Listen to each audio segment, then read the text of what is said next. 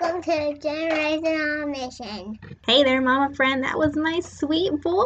Yes, that was my toddler. But I want to welcome you back to the Generation on a Mission podcast. In today's episode, I'm going to shine a light on the importance of modeling behaviors to your little one. And I'm talking toddler and kids. And this is such an essential part of setting our little ones up for success in life, especially if we want to lead them in becoming world changers, which is why I'm sharing five ways that modeling can help teach your kiddo expectations and become independent thinkers. But before we get started, I am so excited because I am getting ready to share with you a proactive parenting course where I will give you the ins and outs to parenting and answer all of those tough questions like why won't my toddler listen? And I have solutions for those tough questions. And how do I get through this tantrum? I have solutions for that. And I am going to walk you through teaching your toddler to communicate and all the good things that your toddler needs to thrive.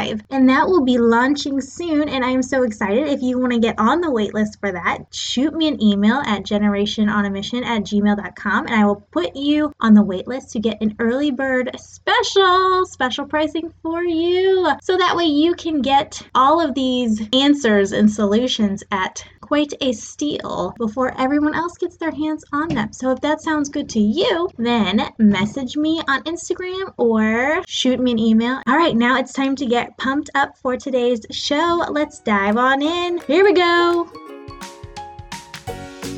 Hey there, Mama. If you want to raise empowered kids who actually listen while parenting biblically, you're in the right place. Not only does this podcast help you strengthen their spiritual gifts and walk in purpose at a young age, but it also teaches you how to parent with intention. Welcome to the Generation on a Mission podcast, where we focus on fostering our children's leadership skills so they can become world changers. Hi. I'm Michelle Schauf, former classroom educator turned parent educator, blogger, and podcaster, all while changing dirty diapers, drinking lukewarm coffee, and leaning on Jesus. Grab your headphones, whip out the tata, and start feeding your baby. We've got some learning to do. Okay, so how do I put this gently? Our kids' behaviors are often a reflection on us and our doing as parents. Yes, that's correct. And I'm not saying they never have their toddler moments because they will, but on those days when they're on a roll, odds are it's because of something that we are doing as parents. I know that's a hard hit for us, isn't it? And oftentimes it has to do with two things either your behavior or your expectations or lack thereof. If your expectations are too much, they will act out. I've seen that with my toddler before, and I need to remember to take a step back like, well, okay, this is my doing, and I need to tame it down a bit. He's only three. But on the other hand, if your expectations aren't consistent enough, or you don't have any expectations, aka you don't have any limits for your toddler, or you're cranky, crabby, and don't want to look life in the eye, they pick up on that. And guess what happens? They act out, and you're stuck wondering why your kids won't listen. And like I said, I even noticed that with my own toddler sometimes. So you're definitely not alone. But when that happens, it might just mean it's time to change something up that you're doing as a parent, which is a great segue into our topic today.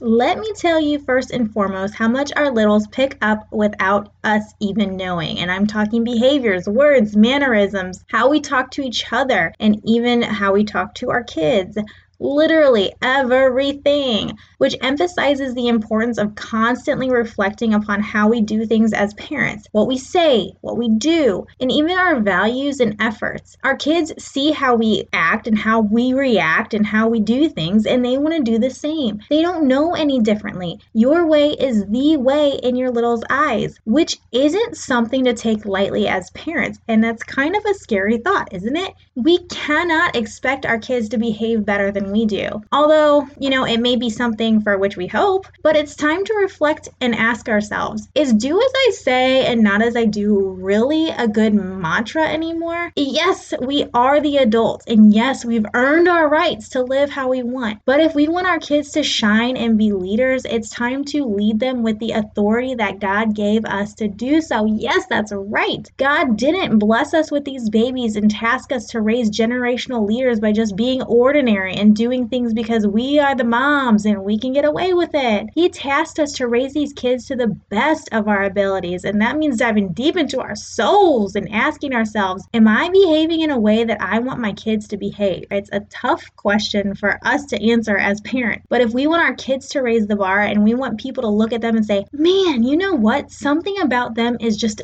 different, then we have to kick it up a notch in our parenting with what we say and how we treat others and how we behave as overall humans. And gosh, that's not always easy. And yes, we slip up. Often, I might add, a little bit more than we hope. But that's why we have to show humility. Our kids see that and they learn to do the same. And those are the examples from which they learn. You apologizing and righting your wrongs, for example, shows them the right thing to do. They'll emulate that. So, back to the part where kids pick up everything we do. I'm sure that's not a shocking revelation to you because somewhere down the line in your parenting, your kid has probably repeated exactly what you said. And although you may think it's cute or hilarious that your kid can cuss in the right context when he's only two, just chuckle behind closed doors. That's all I'm saying. That's when you know you need to back the language down a bit, and here's why. Even if you allow that in your home and you don't mind sharing how hilarious it is over social media, when they reach school age or even if they attend daycare, they need to learn how to filter it.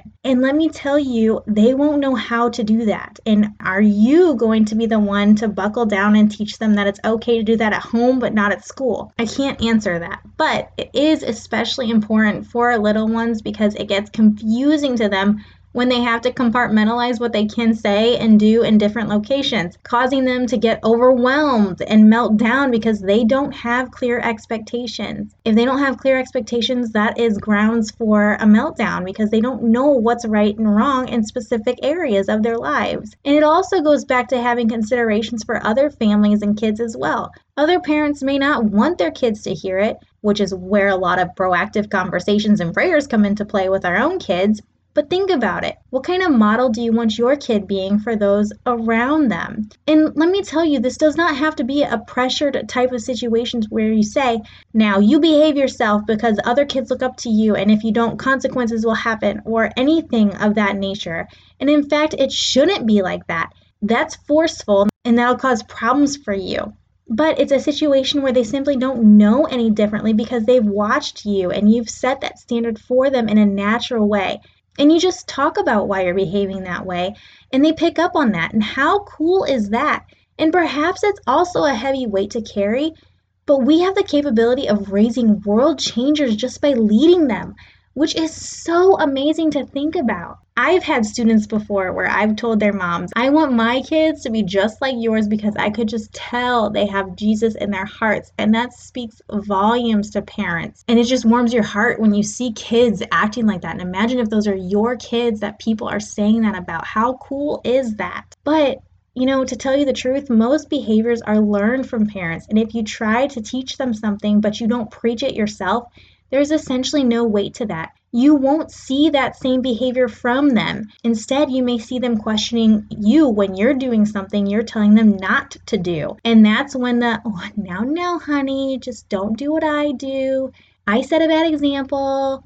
I mean, is that really something you want to tell your kiddo? I'm just throwing it out there, just saying, mama. But I do want you to think about these situations and how you respond. Like when things get hard, what do you do?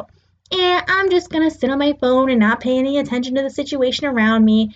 But now, when my kid gives up, that's different, honey. Keep trying. Don't just quit because it gets hard. And then in his eyes, he's thinking, But mom, that's what you do. I don't know how to behave differently because I haven't seen it in action. How can he be better if he hasn't learned how to do that? We want so badly for our kids to be successful. And I know I want my kids to be more successful and better Christians and better humans than I am. But I just can't expect that to happen on its own. I've got to change my ways to help them see the success they can have and put it into practice along the way. So, here are five ways to use modeling to teach your little ones. The first one is using modeling to build character in your child. And this can be anything from modeling manners to persistence to modeling encouragement, patient forgiveness, you name it. Our kids are constantly looking to us to see how we handle certain situations.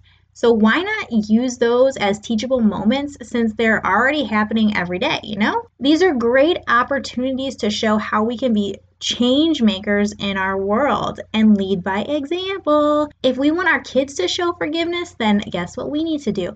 We need to model forgiveness. If we want our kids to be generous, they need to see us being generous.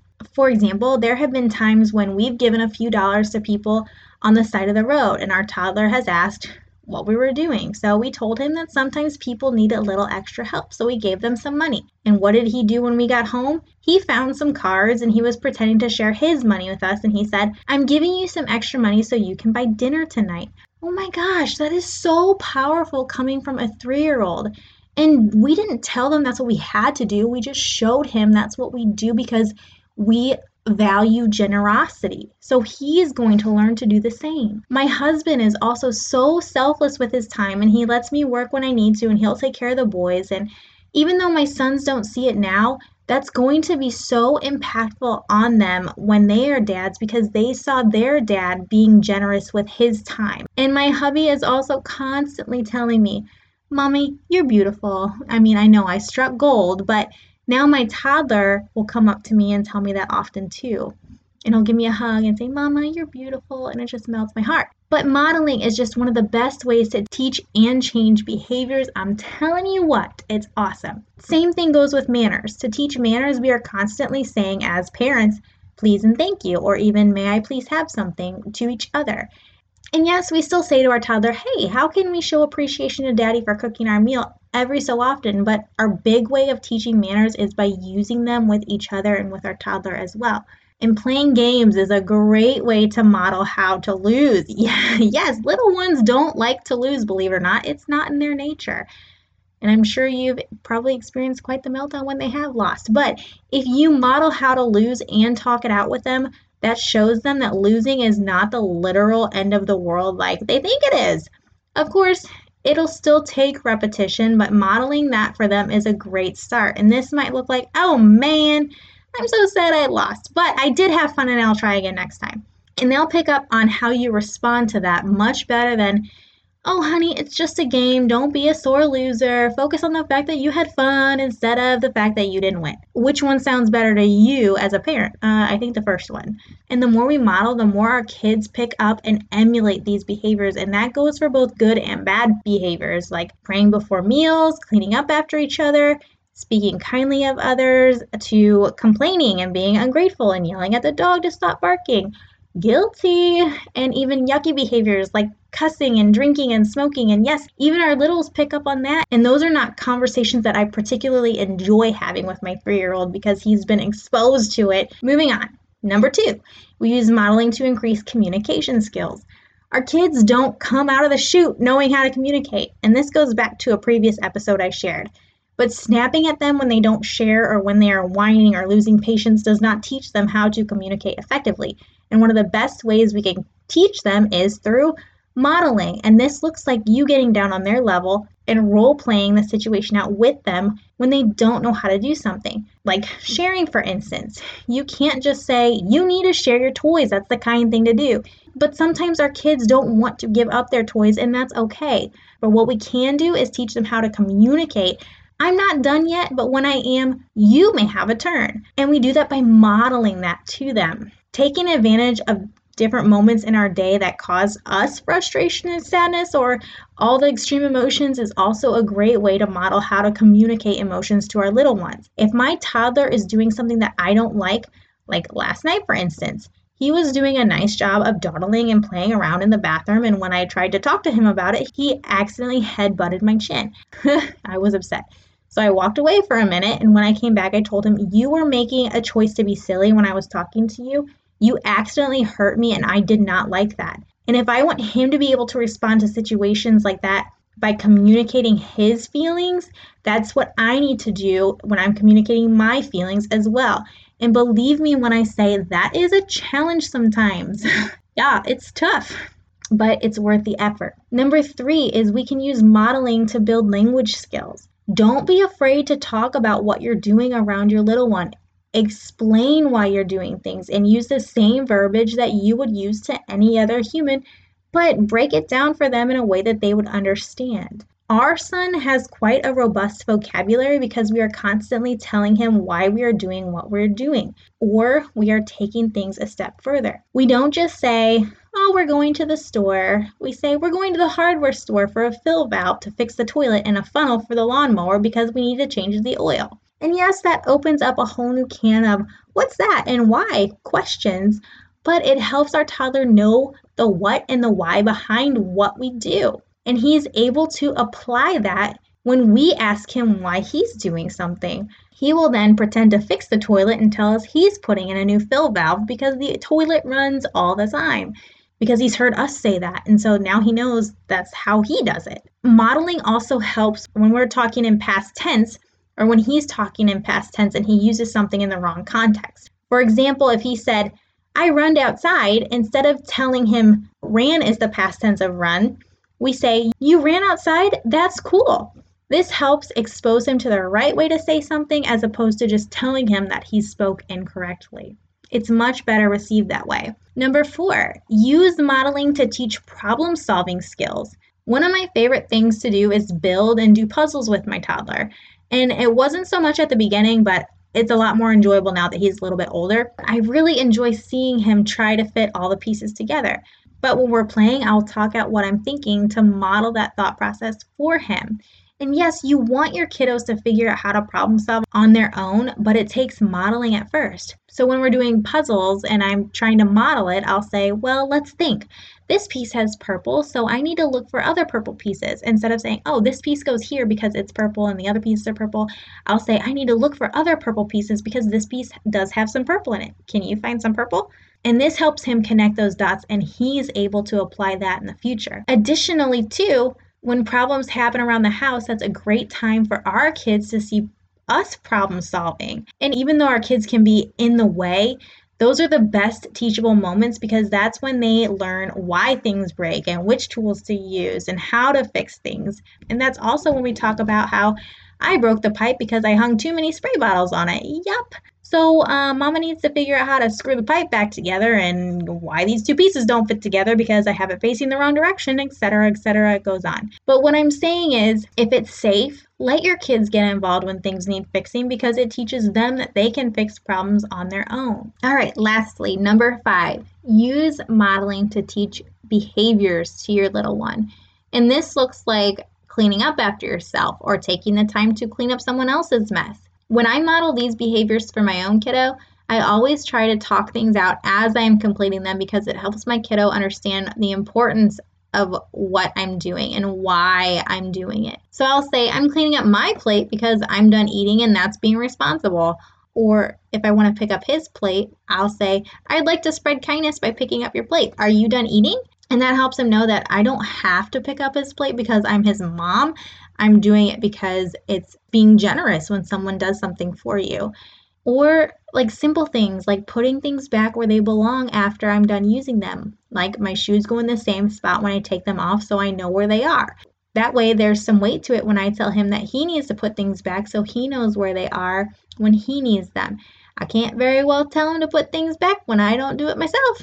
and if I forget, then you better believe that opens the door for him to tell me, Mama, you should put your things back from where you got them. Touche, child, touche. And I'm going to tell you that may have happened once or twice before, I'll be honest. But I will say, modeling is especially important when responding to how we handle situations because oftentimes, if we respond to everyday life situations in a reactive, yelly way, that's what our kids will do as well.